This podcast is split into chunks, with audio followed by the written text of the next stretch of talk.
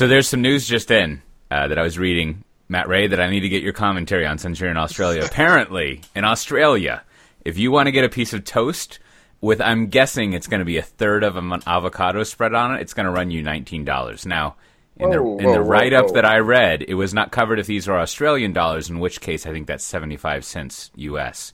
But you know, or if it's American. But I, I, I just, you know, it, don't you have avocados over there? Like, We do. We yeah, do. I mean, you must have like Uh, it's like a tropical area, right? Don't you have like mountains of them, like in Brazil? Just like you just can't, you know, av- aren't avocados just like deer? Like you just can't get rid of them fast enough? Uh, something like that. But but you got to remember, like, uh, first of all, um, we don't get our avocados from Brazil. Um, Oh, that's what I'm saying. we- they got to be over there regionally, right? Like from up in Yeah, up yeah. in Indochina or whatever they call So- it nowadays. so as as we say here here in, in Australia, all our fruits and veg vegs veggies yeah, veggies. are uh, I love that. veggies are uh, with one G are uh, are seasonal. So yeah, well, things get expensive when they're off season because shipping anything down here is uh, crazy expensive. Looking forward to Amazon. Um, but, what a but they what a bullshit way to live if you can't have all fruits all times of the year. That's just tragic. Wait, is this is this because we uh, canceled that? Uh, what was it? The the the pack tarp or whatever? Some sort of Pacific trading thing? Is this uh, is this Trump's fault again? Uh, probably. This probably goes to you know back to uh, him having such a terrible call with Australia, ruining the the avo industry, and uh, Uh-huh. you know. Uh, well, let me let me then apologize on behalf of all my fellow Americans. I'm sorry, avocados are so expensive. You should uh, you should enjoy their bounty. You but know, they I are haven't very, very noticed- good. Yes. Uh, I, I haven't noticed this nineteen dollars uh, per per smashed avo sandwich. Uh, maybe, maybe I'm not shopping at uh, enough uh, fancy places. Well, but- according to the news source I had, that is because one, you are too old, and two, you own a house already. Now, uh, I oh yeah, that's yeah. that's the way it goes. That, that's true. That's true. Uh, I- and somewhere I saw that I would need to buy something like thirty-four thousand smashed avocado sandwiches to make a, a down payment on a house. exactly. Um, also, I guess I guess you don't have an iPhone, do you? Mm-mm. So you must have health insurance. I mean, that, there you go. yeah. Yeah, yeah, um, yeah. Actually, I think the uh, the difference in the, the price of, of an iPhone in Australia versus the U.S. just about covers my monthly insurance payment. Mm. Yeah. It's rough. That's good. Yeah, we you know I have until Wednesday before I have to re-sign up with my health insurance. It's long story, about, but you know it's part of part of Pivotal being uh, you know owned by Dell Technology and no longer EMC and all this stuff. We got uh, we're going to use Cigna. You know anything about Cigna? Uh, well, you know, I've tried all the insurance companies that, out there, and they're all pretty poor. Well, we'll see what it's like with this experience. My my, uh, I forget if I shared this publicly. I probably didn't because uh, while I would like to share most everything publicly, like this seems like the kind of thing I, I would think on behalf of the other three members of my family. But like last time I signed up for it, I think it was the Blue Cross Blue Shield. I did an analysis in a spreadsheet, and and I think if long term listeners will know that it turned out to be better to have an HSA. There's probably some edge cases where it doesn't, but like the difference is like basically for an HSA, I pay I think sixty four dollars a month in premiums, and then a uh, a, a PPO, which is basically like the the Cadillac kind of thing, is like three hundred fifty dollars a month in premiums. So like, and then you get a thousand dollar like thing for your account, and just like you just win automatically. Like the difference is so big. Now, what I was going to say though. I think the key way that health insurance companies could differentiate themselves, as far as I'm concerned, is the mean time to find the giant PDF that actually says everything. Uh, like it usually takes, I'm guessing, around two hours to find like the actual PDF for the plan you have that says what's actually covered, and it's very obscure. It's like the way we do most legislation in, in, in this country. You've got to sign up for the healthcare plan to actually find out what's in it uh, nowadays, which really was a very oddly uh, socially political episode at the beginning, which really instills the confidence in us keep, keeping to have a privatized health insurance company. I think they are doing, aside from the ones that are pivotal customers who are doing a great job, all the other ones are just doing a phenomenal job with with the health insurance company. Really like them. Uh, what what was it that Bush Jr. said about the, that FEMA guy?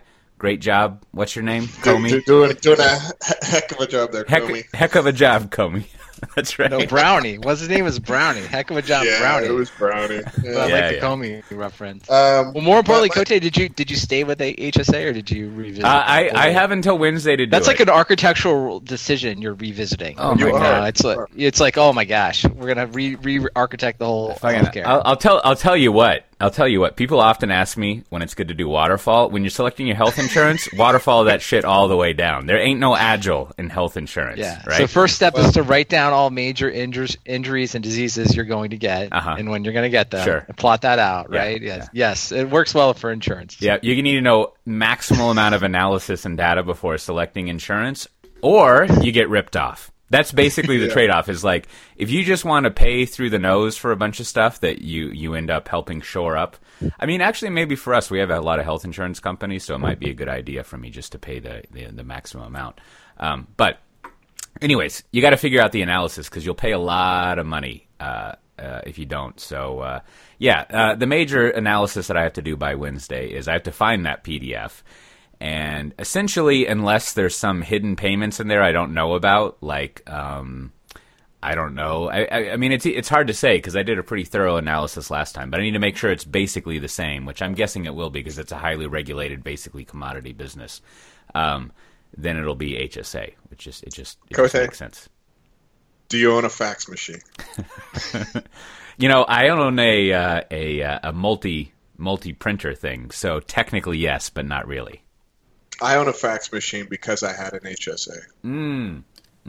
They rejected almost everything and required extra paperwork for everything. Yeah, I've filed. Um, I filed for an HSA reimbursement once with Optum something, and it worked out fine. But I might. This might get Yeah. more complicated.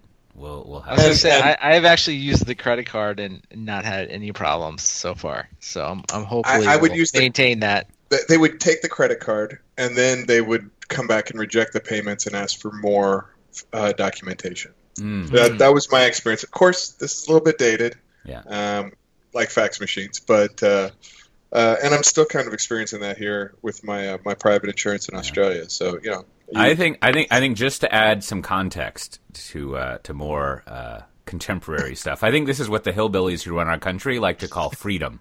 You have the freedom to choose how you would like to file to get your money uh, from the insurance company. I will say though, I think Matt, right? You're you're hitting on this is sort of like a, a second level of analysis that you want to look at for HSAs and for like child care dependent reimbursement is the actual company that administers the reimbursement because there's always like they've outsourced that, right? So Yeah.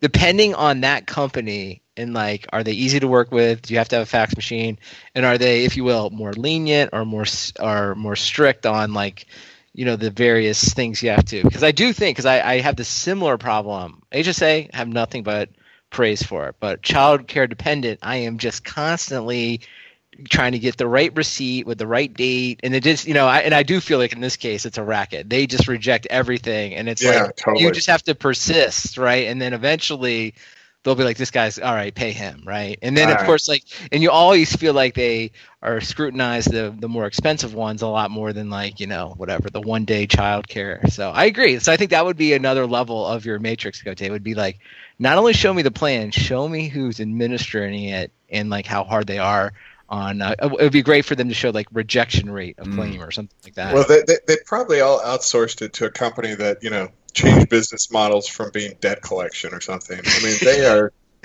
yes that's why it does feel like they are very related oh my God. I mean, Yeah. I think I think I think to channel more of of the uh, the thought lording we have in the government going on. If there's anyone that we can trust to make sure we are paid money, it is private industry. I think uh, I think that's the kind of system that we you know we shouldn't really put regulations in place that sort of require an openness or reporting on these kind of things. Why? Why would you want that? That sounds ridiculous and onerous. What that's going to do is kill innovation. And I don't know if you've seen The Man in the High Castle, but it's not pretty, right? That's what's going to happen. Lots of ash falling from the sky. So you just you don't want that world. You want freedom. The freedom to not have your own money. yeah. Great. Yeah. All right, now that we we- now that we've drained that swamp, um, let's get on to some like you know news or Real something. news. Yeah, sorry, sorry. I don't like health insurance. That's uh, that's not good. I don't like it. So, uh, on, on more more bright news, our our buddy uh, Donnie Berkholz, he he went to go work over on not only the vendor side from being an analyst. I mean, not only, but not the vendor side, but the actual enterprise side, over at Carlson Wagonit or Wagonlit. I don't know, but uh, they apparently are a huge travel company. I've only experienced them back when I was an analyst, and people were nice enough to pay for my travel and stuff, and I would book it through Carlson Wagonlit. And uh, you know, uh, as Matt Ray was joking, I, I made some overly extensive show notes, but I got trapped in a uh, a- little history of who Wagonlit is and everything, and, and I don't know. It looks like Donnie will be having fun there, helping. Uh, he has something in his linked up linked up. Is that what it is? LinkedIn Link profile me up, that's that's basically like you know they're trying to do the whole uh, digital transformation thing. How did he word it? Uh, become a software company focused on travel rather than a travel agency with some apps, which sounds fine. Yeah. I mean, as as as I'm as I'm fond of saying, that sounds great. As long as I still get pizza in the box, you can call yourself whatever you want, right? Like uh, that, and as long as people get from point A to point B, software company, travel company, whatever. But the sentiment is uh, is nice. Now, just to, I don't want to go on and on about it, but like if you're into this kind of stuff, the the uh, the acquisition history of, of the Carlson Group, which owns, as you might guess, Carlson Wagonlit Travel, is interesting. They started off, they bought a, uh, they they started off doing these Gold Point things, which is some sort of green stamp competitor, and then and then uh, they bought the first Radisson, I think in in Minnes, Minna, somewhere in Minnesota, Minneapolis, from like a French person, and then they owned a bunch of uh, hotels, and they owned TGI Friday and some other thing, which they sold off in 2014. And then this year, some Chinese group bought all the hotel hotel stuff. So I think basically they're uh, Carlson Wagonlit and maybe something else. So there you go, big old Yeah. transformation. You got your uh, you got your cheap pools of global capital scurrying around. Your uh, your TGI Fridays. It's probably like a story of a lot of business out there. Yeah, it sounds like a lost William Gibson novel based in Minneapolis. Yeah, yeah. Li- living but living in a feel- house on a bridge made of epoxy. But I think, Coach, A, you, you must have some insight here because this is unusual. Like you see a lot of uh, analysts go to software vendors, right, and vice versa. There's a little revolving door action between the two. But in this case, he, he's made the leap really to to the delivery side, right? And, Right. so, like, what what will we? What would you predict? As I'm reading some of his tweets that you've included in, in our show notes, like, what will be his like? So in like a year from now, of, of him like you know being on the implementation side having come from a analyst background for several years like what will he say what what will his frustrations be Mm. Well, you know, I I've never worked at a normal a non-tech company. Is that true? Yeah, I've never worked at a non-tech company. Uh, so I'm kind of making up some of this, but in my experience working uh, at non-analyst jobs and stuff, and talking with a lot of tech companies, I think the following one, as as he, uh, yeah, Matt Ray just made a joke about an old startup we worked at, which lasted, uh, which is basically specialized in buying large quantities of Mr. Brown.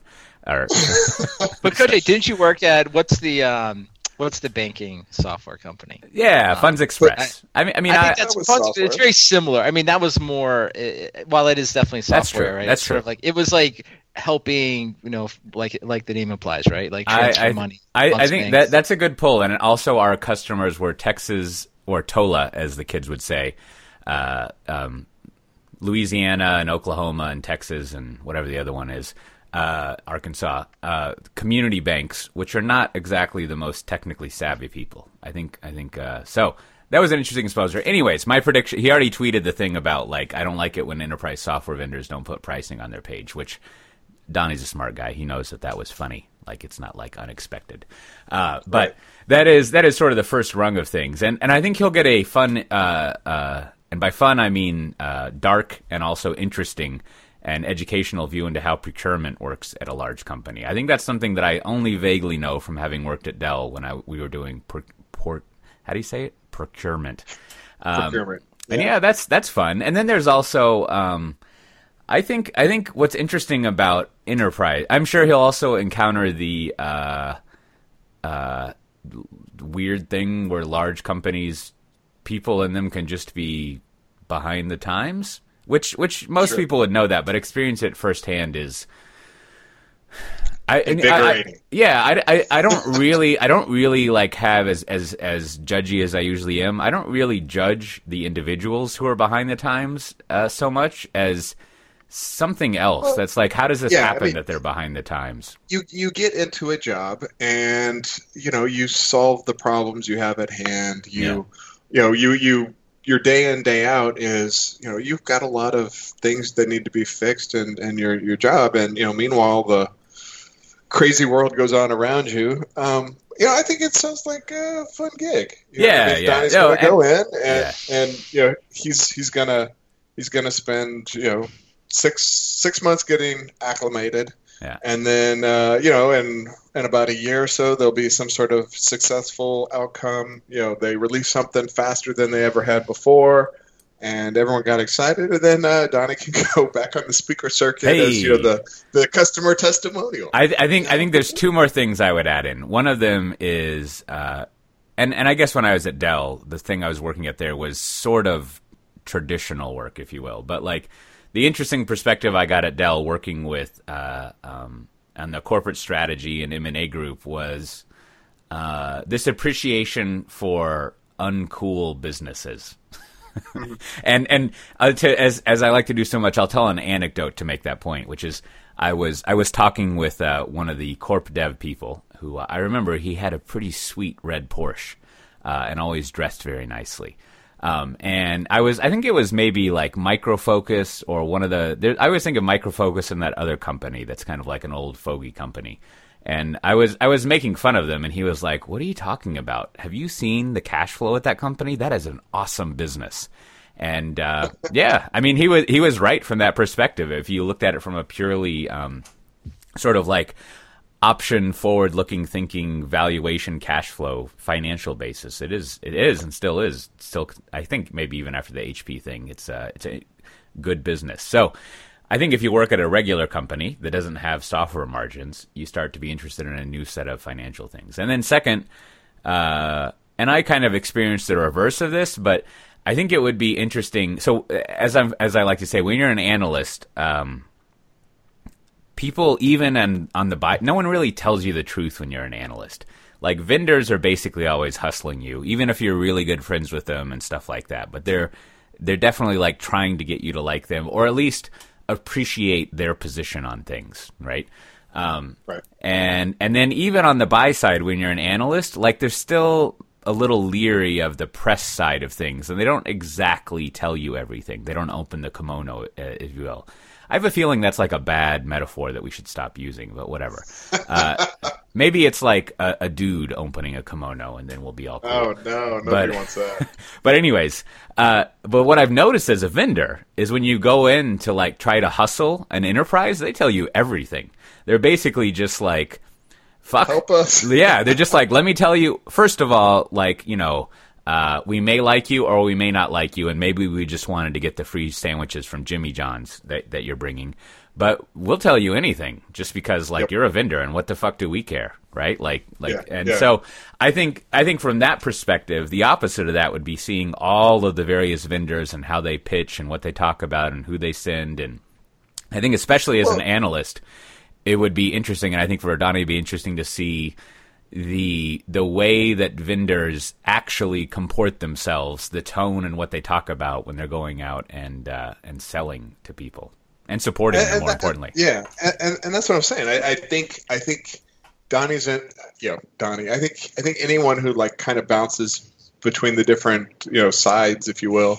Um, it's it's interesting to see. Like before my current job, I never really worked directly in sales, and so now I'm kind of seeing what you what you're saying about. Uh, um, you know, you walk into an enterprise and they're like, "Here's our laundry. You know, here's all the things that's going on. Here's what's going wrong." Uh, and then, you know, they're kind of like, "Eh, could you help us? Maybe help us, please." And and then, you know, the we, we before the show we, we talked a little bit about, about the challenger sales model, but that's what kind of I, I don't know if this is a new thing, but it seems like like enterprises are are some of them are asking more for more guidance as opposed to like you know trying to solve problems for themselves. You know, I, I think the the enterprise software landscape is changing to be a bit more, you know, as it becomes more subscription based, um, more uh, the the relationship between um, the the buyers and the sellers becomes more like a partnership. And you know, we we actually uh, we had a deal that we, we won over here in APAC recently where, you know, we won because we told them we weren't going to sell them software. you know, we said like, well, we could come in and pitch you a bunch of software, but that's not going to solve your problems. You guys have bigger problems, right? And then they were like, you know, wait, what? You know, but uh, I don't know. I I think I, I think it is a, a fun exercise uh, that Donnie's in for. My my real question is like, I don't actually know this I've anecdotally heard that you know working for a vendor pays better than working for um, most enterprises. Is that true? Uh, working for I, I think I think I think in general. Well, this is all anecdote on my part. I'm sure we could go like look at Glassdoor or some shit. But like, yes, I think that's generally true. And um, now that yeah. said, you, if you see his LinkedIn, he's a VP and kind mm. of knowing 451 salaries as I do, and coincidentally RedMonk salaries, our career paths have finally uh, forked off. So you know, I'm, I'm I'm glad to see that we're both going on our own career paths. Uh, but uh, yeah, I would expect being a VP at a at a at a company like that, plus the cost of living in Minnesota, like is a substantial uh, raise. Plus, he probably doesn't have to travel that much, and uh, I bet they have a matching 401k, which when I was at 451 they didn't, and on and on and on. Now, you know, he might have to use a Windows machine, but, but maybe part of that transformation is that they're going to use uh, Macs. But no, Donnie's going to transform them to, to Gentoo. Ooh, Gentoo. Yeah. yeah. Oh, and and there's one more thing that I experienced, uh, which is doesn't matter if you're an enterprise or a vendor, but going away from an analyst thing is it's actually really fun to get access to all the other analyst shops and and see what see what they're doing. I mean, I think. Uh, yeah. You know, I'm a bit snooty about it, being the person I am, an analyst and someone who covers tech. But man, you're just like, why are we paying these people? Right? And it's not so much why are we paying them, but why are we paying them this much, right? And and again, right, my right. having having grown up at RedMonk, my floor. This is going to sound insulting, but my floor is kind of low.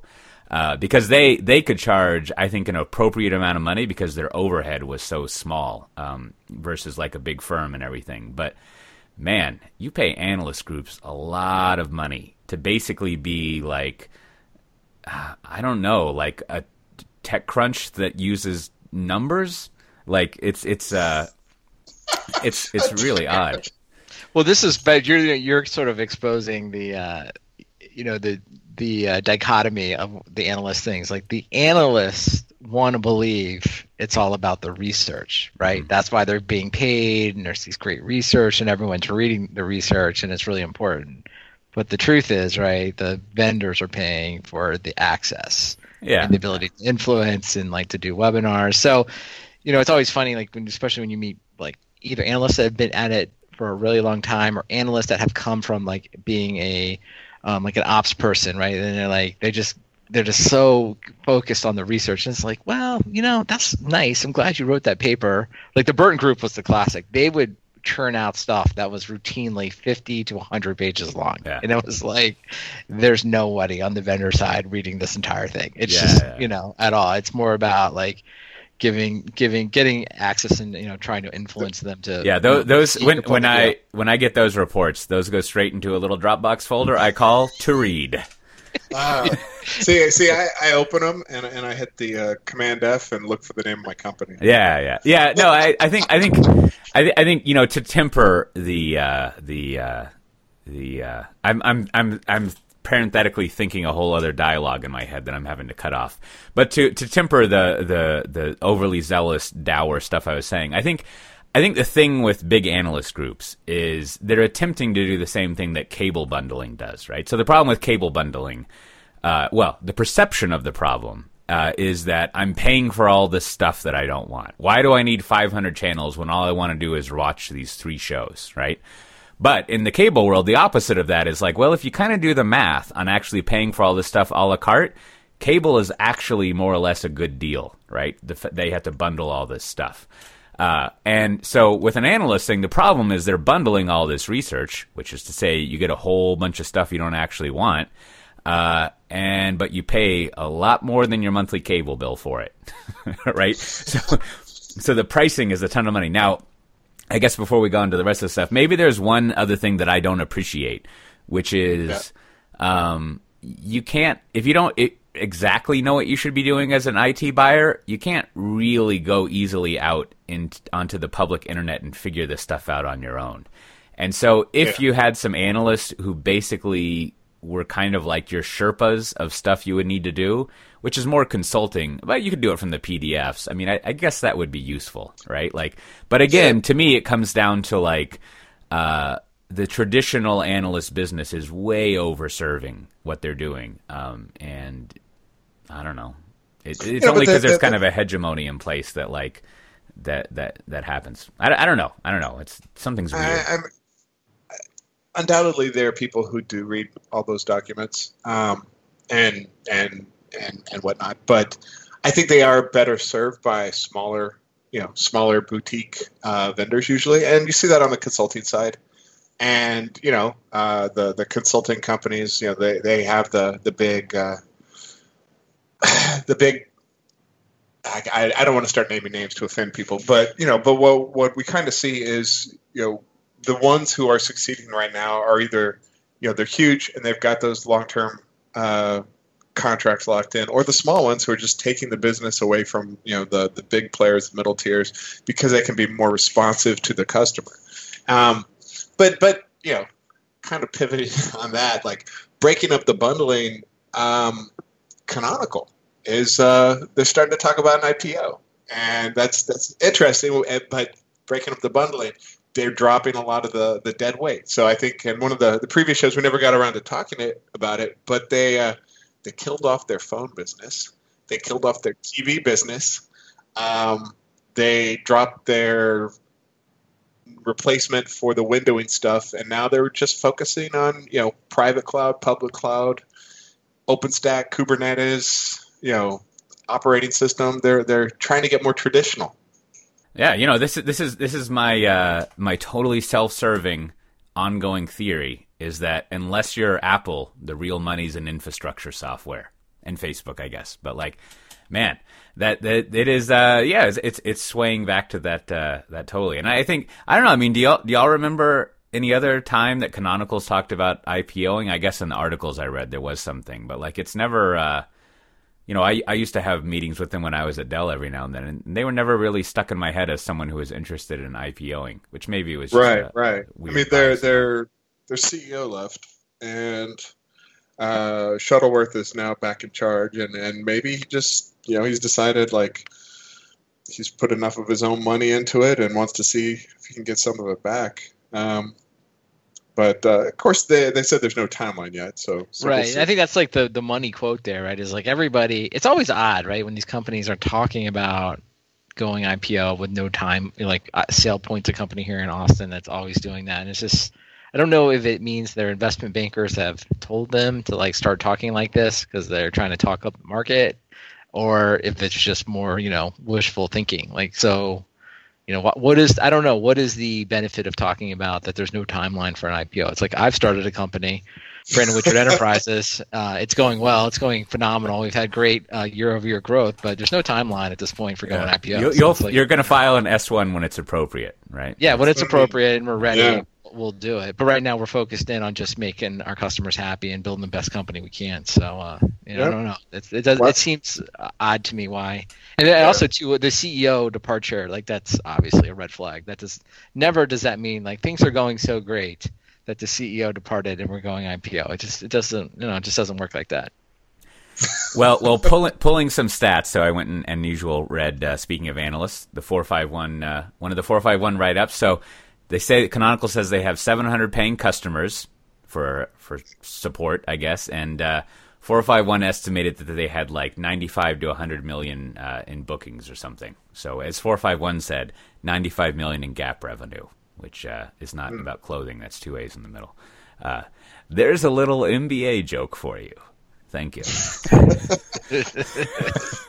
but uh, anyhow, Uh, yeah, and and I think I think anecdotally, and, and this is probably one of those things where if if there is any more commentary, there's going to be a lot of commentary about Ubuntu versus Canonical uh, in in the future. But clearly, Ubuntu has has uh, won like the bundled Linux OS sort of market, if you will. Whether whether it's in uh, whether it's in like you know the public cloud or something like it's it's uh, if they to put it another way if there's not an end user deciding the OS it seems like Ubuntu is is the uh, the clear winner. And even when there's a there's an end user deciding the OS and public cloud things it seems to win out.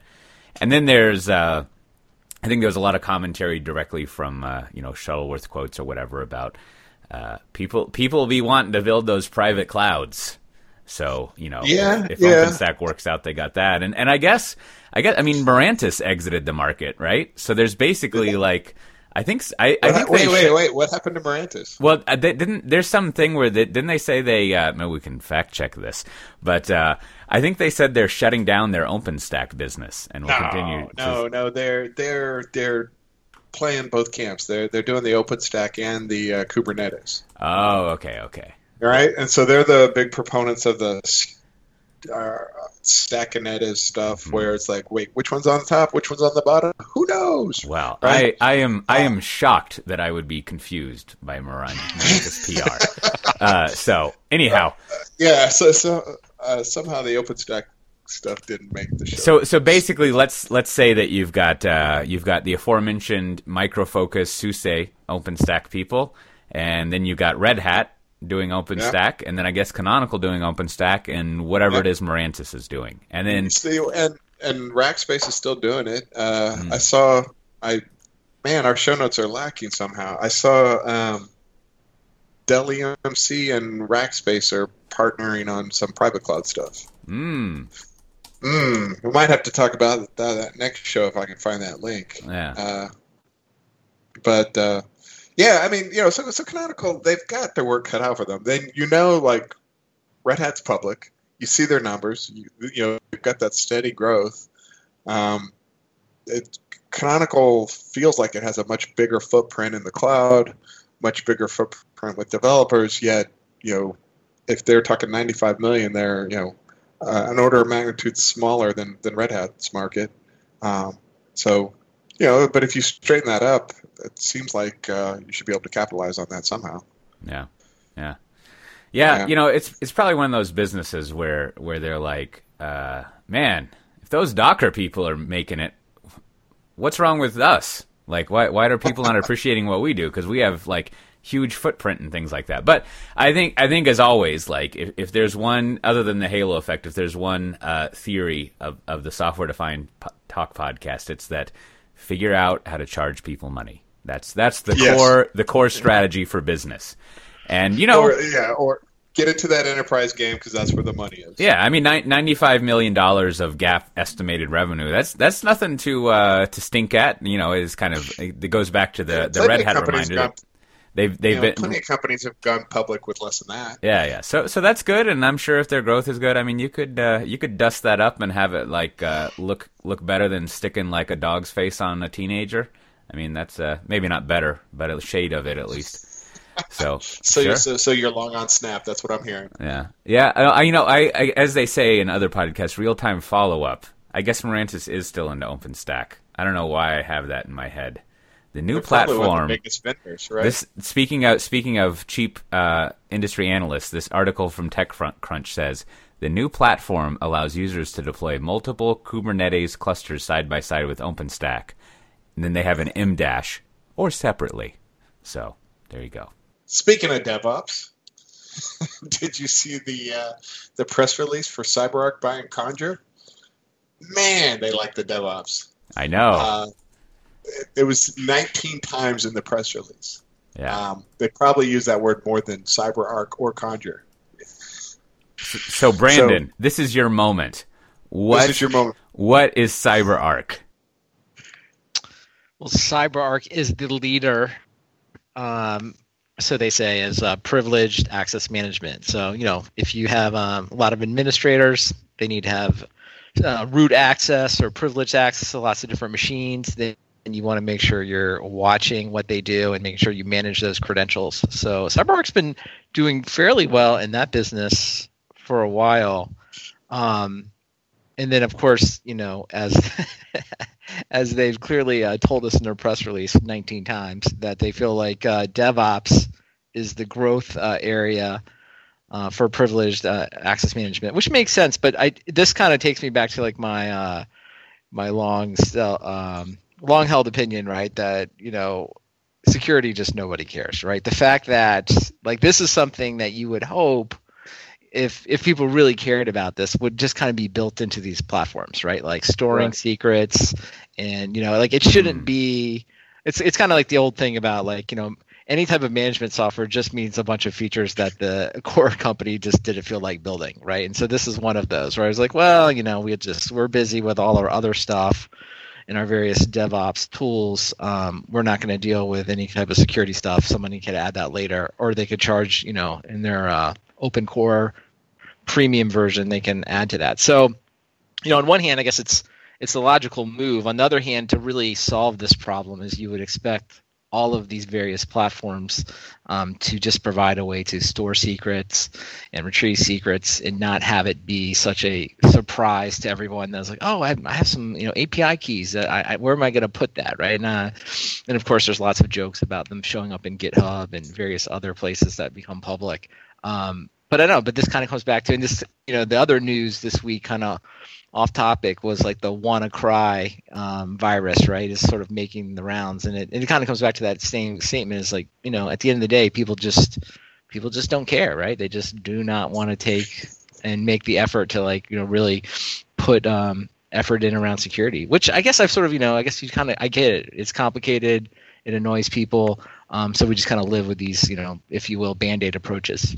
Yeah, yeah. I mean the it it's the uh you know balloon debt that just comes in on you later. It'd be like, well, eh, if we patch this, it might break the app, so we'll just keep kicking that can down the road. And like now, now I think last count was like two hundred thousand businesses worldwide or something like that are are yeah. Uh, yeah. are up to date. There's a there's a Twitter bot that um, is watching real time payments as people pay to get their stuff online to get their uh, their stuff back. Yeah, no, so it's it's interesting, but I think this will like so much of the news today. I think this makes the news cycle for another 48 hours, and then it just goes away, right? Like no one's gonna be like, well, you know what? I should really, you know what I'm gonna do is download a password manager. I've decided that today's the day. Like no one's gonna download that, right, and do it because of this. So, but I do think it's interesting, and I don't know, Matt. Ray, I'd love to get your opinion. Like why, like you know everyone in the development community, I feel like everyone is building another monitoring tool. Like every day, another monitoring tool gets built. I'm always like,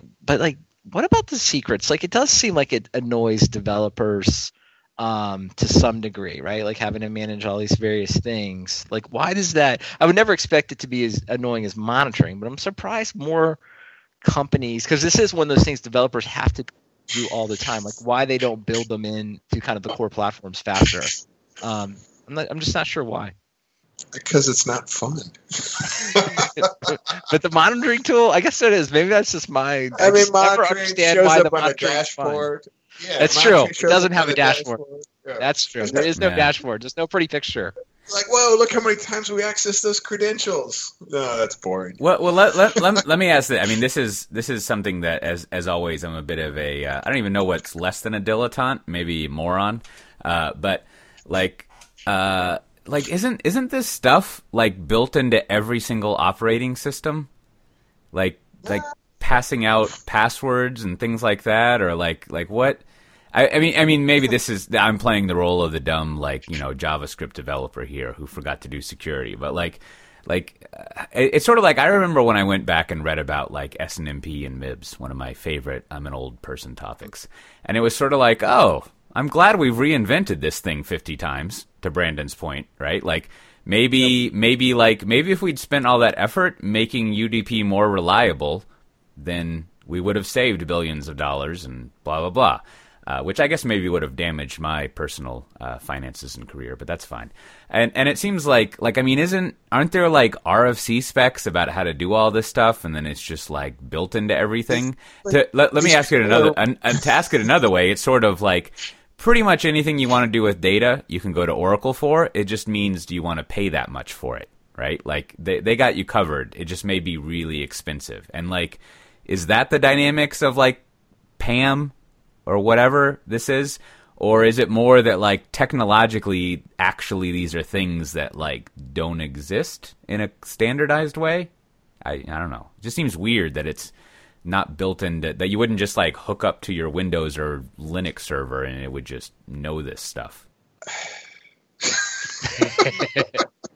well, the short answer I think is like no, it's not built in. There are lots of you know, and then you kind of dividing the two out, right? There's, you know, I, I do understand privilege access management why people don't, you know, if you're an administrator and you know you're you know day to day you're logging into these different machines which of course uh, as jj would say right probably shouldn't be doing that right? No. that's probably rule one. Like we shouldn't be doing that. But i, I, I love how that's of, uh, that's that's like your sticky trigger issue is is jj yeah. on ssh brandon's yeah, number JJ, one beef. i'm just saying jj i know jj would say we shouldn't do it but there's lots of people that want to do it. And then you know someone's like there's usually like an auditor or somebody who's like holy shit like what are you doing? We got to find i need to know who was in that tool or if someone does something bad like they just want to you know disgruntled employees so that's where these tools pop up. But they are when they get in the workflow of the administrator they find you know again these are the people that have control of the of the, of the key machines so they're always finding workarounds. So you're kind of always at war with a very smart group right? They're like yeah okay yeah we'll use that tool and as they quietly create their own ssh keys or some other backdoor in right? So that right. one i get like it's like okay you shouldn't be in there. If you're going to go in there going this way, but that annoys you, and probably your boss is, wants to keep you around, and is like, you're probably good at your job, and he's like, fine, just get it done, right? So there's a lot of like, look the other way, right? So there's that issue, and then, but now on the you know the quote DevOps side or whatever, you know, as we you know, if we're following the rules, right? I'm like, hey, you know, really, you should be provisioning these servers and you know if you and when you need to like these secrets right you would hope are just built right in it's like yeah you need the API keys, right? Well, that should just be a core part part of the platforms of these various you know, tools that we all know about. But nobody, I don't know. I just don't. It's just yeah, one of those things. I think yeah. Matt Ray answered the question. Like they're just like, hey, it's not a sexy problem. Figure something out, and then this is where like lots of people have homegrown solutions, right? All right, um, let, let, well, let, let, me yeah. let me trot out one more one more uh, aw shucks dumb cote theory, which is is this one of those things where if you used a hundred percent Microsoft stack, it would be taken care of? Which is to say, this is no. this is this is a this is an issue that comes up from heterogeneous IT. No, I, I think this is somebody got something working and kept moving on to other problems to solve. Mm. And this technical debt sat there and people change jobs, this stuff stays there, it's working, don't touch it. I mean, you see it everywhere. It, it, it has not, I mean, it, yes, if if you did everything the right way and you used you know a ven, you know a single vendor stack, they probably would cover this. But it's just one of those things like it's not sexy, it's not fun, it's always a low priority, and it just gets pushed to the backlog. And you know that's how so much of, of you know operation stuff is. It's like you know the you know uh, you know every ops guy out there knows that there are there's stuff that they wish they had time to fix, but it's just sitting there festering, rotting, and up oh, change jobs somebody else's problem now right? And so they sit there and then here we are in 2017 and people are running windows xp which you know good lord that's you know it's older than my kids. And you know and here we are and and they're having to pay bitcoin ransomware. I mean, what kind of crazy world are we living? so, so j- just to close it out, let me, let me summarize this so I, I, I, can get a little smarter, thanks to, to you two. So, privileged access management is basically like I am I am a user, a sysadmin, or a process that needs to have high level uh, access, like root, to do my job, to do something. Uh, and and other than either keeping uh, a post-it note, which I pass around the office, putting the password in plain text in a in some bash script or doing remember that picture uh, of they had a webcam of a bunch of RSA keys like duct tape to a piece of cardboard. so other other than doing those three solutions, I have some system that essentially uh, either passes out the credentials or authorizes on my behalf, kind of like OAuth or something, so that I can go do my uh, sysadmin kind of magic or a process can run. So is, Right. is- and and then, and then so second part of of the summary is uh because of the nature of that, one being boring and two kind of like crossing over all types of OSs and stacks. There's not really a standardized way of doing that that's built into the fabric of infrastructure. So therefore, there's a bunch of vendors and maybe an open source thing here and there that are like standalone products to do it. I think that- that's a good summary. I, or you can even just ask this one simple use case. It's just like, hey, I'm a developer. I have this secret API key that I need to use, right? And so if you just ask a developer today, like, okay, where are you going to store it? You'll probably get 50 answers, right? And they all Yeah. have a different way to do it. And there's not like some, well, of course, I know I have API keys and I know exactly how to store secrets, right? And they're just usually they come up with some of their own solutions. Maybe those are products, or maybe they're so. Those are the two issues. Um, and I think uh, you know, you know, just to wrap this whole topic up, it's sort of I would put the analogy kind of very similar to like credit cards and payments today. It's like if you've actually used Apple Pay, haven't used Android Pay, but I think it's probably the same. It's it's very good actually. When you go up, Yeah. if someone's implemented it, it's very fast, it's very secure, it's just a great experience. But most places either haven't implemented it or most users or customers don't have it and you know it's just solutions exist but you know kind of like nobody cares it's just like we i got other things to do and i think that's Yeah. where um, you know this privileged identity and, and devops management lies. It's like well we just have other stuff to do right? And so when something bad happens like as we're seeing now with the you know the WannaCry um, you know incident it's like okay a bunch of people have to pay $300 but you know it's not going to change this is not the event that will change behavior i don't know what that event will be but you know that's what you always wonder I'm just thankful that we won't have uh, Heartbleed mentioned as as a reason to go buy a vendor. I was walking around the hall, the the expo thing of OSCON, and I swear to Christ, I like overheard someone saying Heartbleed, and I and I think I must have rolled my eyes. But now we got this new thing, so uh, that's great. We can coast off of that for five years. uh, cry baby So uh, as as as always, there's lots of things we've skipped over. There's uh there's there's some links to the my talks and, and other ones at uh, DevOps Days Austin. Kelsey Hightower ga- Hightower gave a uh, a very I don't know normal human talk that uh, that's worth looking at. That's good to look at. Yeah. It- and and he manages to even end in a DevOps piece of advice. Which uh, he's he's quite the skillful uh, person. Obviously, there's there's some interesting open source news. But if you go to software defined talk slash ninety four, you can see all those extensive show notes. And before we get to recommendations, there's just a few mid rolly things. Uh, I think mostly dominated by me. So one, uh, well, I don't know if it's me. Bridget was kind enough to kick out a uh, 20% off registration code for DevOps Days MSP, which if I was smart, I would have put the dates for it in this little thing here. I think it's in July, maybe June. You should check it out. Anyways, if you use the code SDT, you can 20%. You can get 20% off, and uh, you know that's a that's a really good show. I was looking over uh, some of the stuff for it earlier today. It's going to be real hootenanny. Uh, and the pivotal booth will be there. You can go talk to them, get some uh, rockets and stuff. Also, we have the uh, the CF Summit coming up, the Cloud Foundry Summit coming up June 13th and 15th.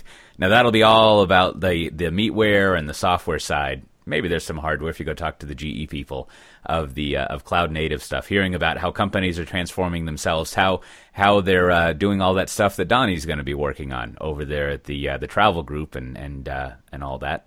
Uh, and you can get 20% off if you use the code CFSV17COTE.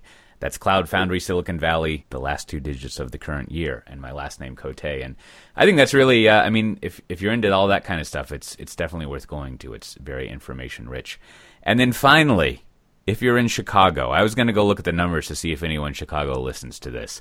On May 30th and 31st, if you do anything related to development or you care about microservices or Java, you should go to Spring Days uh, up there in Chicago. And you, you normally it's two hundred dollars to go, but if you use the code Spring Days underscore half off, uh, you'll get hundred dollars off. You can imagine what the code means. But you should check that out. Go to springdays.io.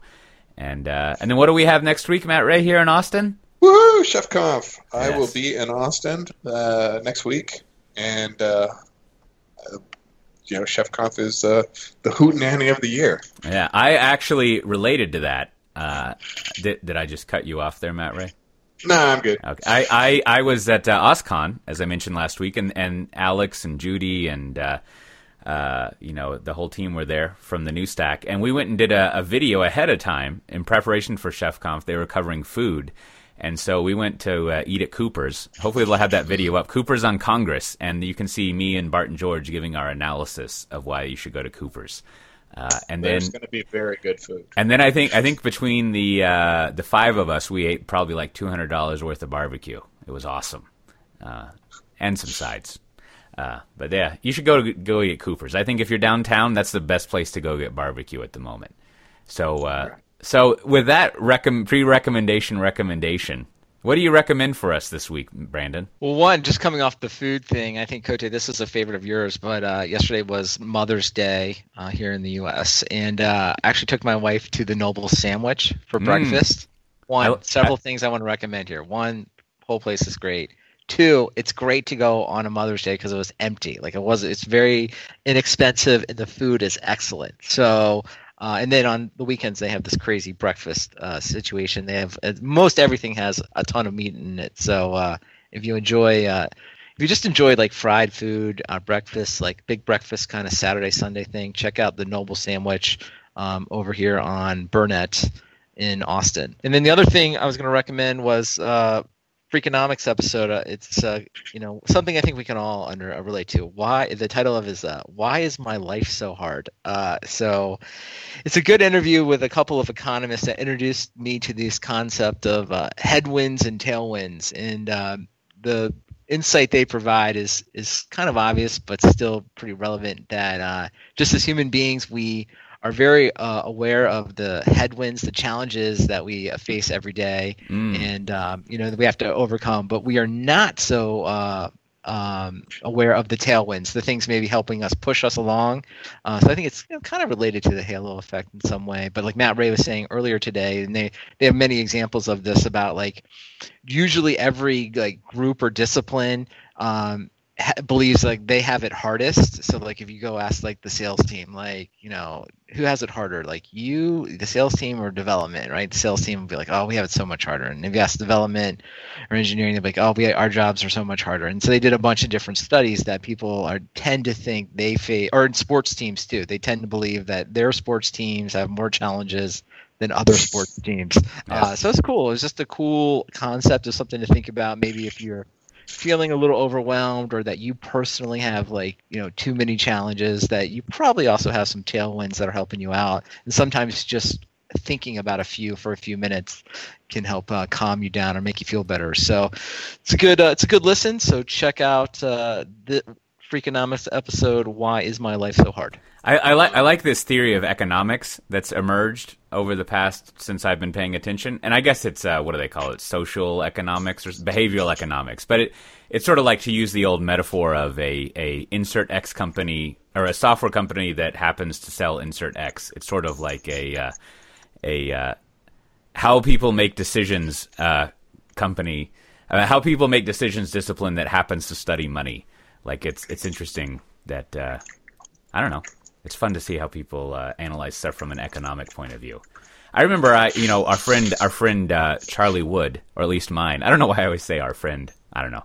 He, he was he was the CEO of Spanning Sync, if you remember them, and uh, he went to go get an economics degree, and man, he was dissuading me from doing that pretty hardcore. But it seems like, it'd be interesting. It really is dismal. yeah, yeah. Really? Wow. Well, I think the behavioral economics is, in some ways, you know, they don't talk about it as much, but like, it's so related to adoption and marketing of anything, right? That that's the part that I think is very interesting for anyone that is either part of your job or part of just your interest. Like, why do people ultimately buy the things?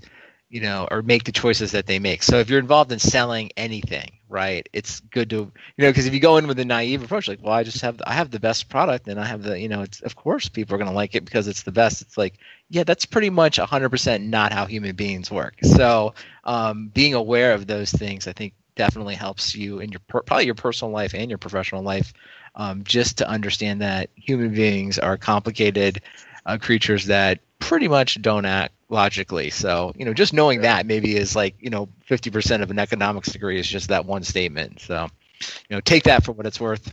Spe- speaking of uh, how people behave, what are your recommendations this week, Matt Ray? Oh wow, what what a segue. Um, so I think my, my current favorite show uh, is uh, called Catastrophe. If uh, it's a BBC based, I guess, but uh, Amazon and uh, I think Netflix uh, both picked it up. Um, it's uh, Rob Delaney and Sharon Horgan, who are uh, both very entertaining on Twitter, but it's just about this uh, couple that you know they get together and uh, through in, you know inauspicious circumstances and raise a family, and it's just uh, you know it's all the like real stuff that families go through, and you know the way they talk about uh, their families and their kids, and it's it's brutal, it's funny, uh, highly recommended. Um, it's up there with Veep on the language scale, so if uh, not something not, not something you want to watch with your parents probably That's true. Um, I, I've but- I've but- seen uh, I've seen a few episodes of those, and one, uh, yeah, everything Matt Ray said too. It's it's sort of like I enjoy how much problems flare up and they immediately resolve. It's very inspiring for people who are who are married. uh, and and then three, I always like to celebrate a very hirsute person uh, in a show who who is allowed to take his shirt off from time to time and Oh, uh, yeah, and, yeah. and show what's going on. He basically now it would still be nice to have uh, those of us who do not work out and have a good physique highly represented, but whatever, I'll, I'll take what I can get. And uh, but he's he's got that uh, that constant five o'clock shadow look and uh, and born well- with a shirt. you should definitely watch more season three then. Uh, so that that's my uh, my pick, and uh, yeah, good stuff. Yeah. So uh, my I, I have two quick things. One of them is a real recommendation. The other one we haven't talked about Costco in a while, so I was thinking I'd put something in. So uh, last week uh, it was my wife's quarterly schedule to realize how terrible photo management in the Apple ecosystem is, and by Apple ecosystem I mean photos or iPhoto, and it's just you know downright awful there's a uh, I forget which podcast it was, but I ranted about that uh, in some podcast recently. Uh, and it's just I don't know what I don't know what their problem is. Anyhow, uh, we started using I started looking into Google Photos because everyone told me to use that, and I guess there's the whole like uh, privacy concerns or something. It seemed fine, and uh, there's also not a desktop UI for it, which is takes a little bit of getting used to. But it basically does pretty much everything you would think photo management would do. You have unlimited free space for your 25 megadoodles and below. And uh, if you're doing anything above a 1080p video, well, then congratulations, but you're going to have to pay for that too. Uh, but it automatically upload everything from your phone or your uh, your desktop, and I've only got 180,000 more photos to upload, so I should be done by the end of the week. Uh, but you know, it also goes through and creates all these things for you. It's really fun. I like it. So I think I think that might solve all our problems until Google decides to shut it down uh, one day. Uh, but that'll be good. Um, but uh, the other thing I want to say is, uh, uh, you know, you get you get those big packs of chicken breasts. You know, I'm sure you all know, right? You get uh, what's what's six by two. You get 12 chicken breasts uh, attached in that ungangly uh, three on one side, three on the other pack. And not, I think organic and unorganic is the same thing. Uh, well, first of all, here's a tip. You should slice those up before you freeze them. Much easier to cut them up. Second, when you're cooking them, what you should do, uh, if you want to brine them, that's fine. But I've found that if you slice, if you butterfly them, so you slice them in half, they're much easier to cook. It's very hard to cook a good chicken breast, uh, a whole on its own, because it's very uneven and chicken cooks weird. But if you butterfly it, you don't have to do like a Milanese, like pounding or whatever. But uh, it's pretty easy to cook. You just cook it like uh, six minutes on each side. I recommend. I'm no foodologist, so you know, whatever. Don't sue me. But like, I cook it generally to like 150 or 155, and then let it go to the. Uh, uh, is it the FCC or FDA recommended uh, 165 on a plate, and then that's delicious. But as packages always unhelpfully say, please do not overcook. So, with that, as always, this has been Software Defined Talk. You can find this episode and the extensive show notes for it over at softwaredefinedtalk.com. This episode will be at softwaredefinedtalk slash 94. If you haven't already subscribed to this in in uh, both the the uh, podcast app and Overcast and any other machines you have around, go get your children's devices and subscribe in there. You should really subscribe to the podcast of this so it automatically gets downloaded you can go in and write a uh, a review in iTunes. I've been told that that's very difficult to do, so I appreciate the people who have done it. I think we got a new review uh, recently, and as always in Overcast, we appreciate our chip friend for always uh, recommending them. Someone came up to me at DevOps Days Austin and was like. You keep saying you don't understand how stars and overcast work. So let me tell you, it's like, whoa, let me stop you just there. I, I, it's a bit. I understand how they work. But, anyways, I, I appreciate the sentiment. Anyways, you can also star us in overcast or whatever. And with that, we'll see everyone next time. Bye-bye. Bye.